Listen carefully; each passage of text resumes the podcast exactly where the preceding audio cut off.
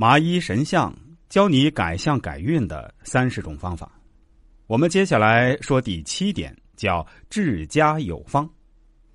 儒家认为一个人一生的责任就是格物致知、修身、齐家、治国、平天下。这里把齐家放在治国的前面，显然这是有特殊意义的。这就是说，如果连一个家都管理不好，怎么能治理国家呢？然而齐家要有方法，要有才干，更要有规矩和法度。在家庭教育中要培养子女的怜悯心，比如对待乞讨的人要施舍，至少不能厌恶，这样可以培养子女的怜悯心、慈悲心，同时也让子女懂得人生艰辛，懂得珍惜家庭。因此神相中说，能治家有法，不厌恶乞密。第8点，不易行庄。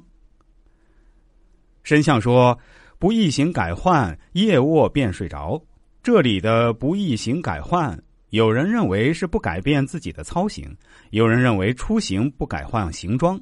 然而结合上下文来看，作者应该谈的是出行的情况，也就是说，假如你出行能够做到不改变行装，睡觉能躺下来就睡着。这句话看起来平淡无奇，其实假如你真的能做到躺下就睡着，心里肯定是安静的、坦荡的、利于养心的，哪怕是出行在外。第9点，闻事不惊。听闻到意外的事情要泰然处之，不要惊慌失措，否则你心慌意乱，办不好事情。同时在与人交往中不要失信于人。神相中是这样说的，闻事而不惊，与人不失信。第10，见人不生怒。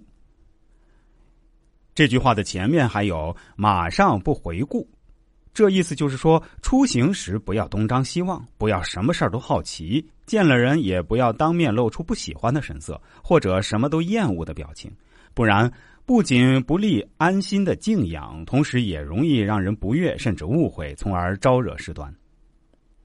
第11点，莫闻过是非。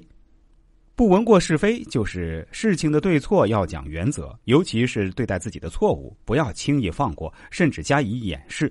因为自己会心不安，同时这样一来自己就不会去总结经验教训，于己无益。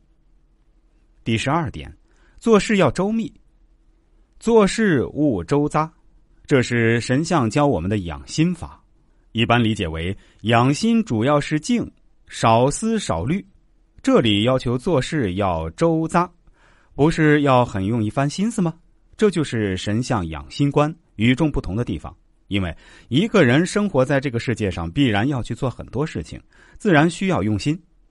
因为如果你考虑不周，思维不严谨，事情就做不成功，就会浪费心力，甚至形成烦恼。一切都要从实际出发，先考虑清楚，以后就省心了。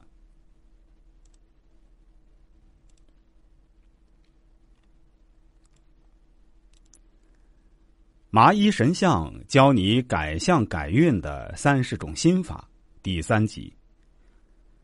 我们接下来说第13点，叫莫忘知恩。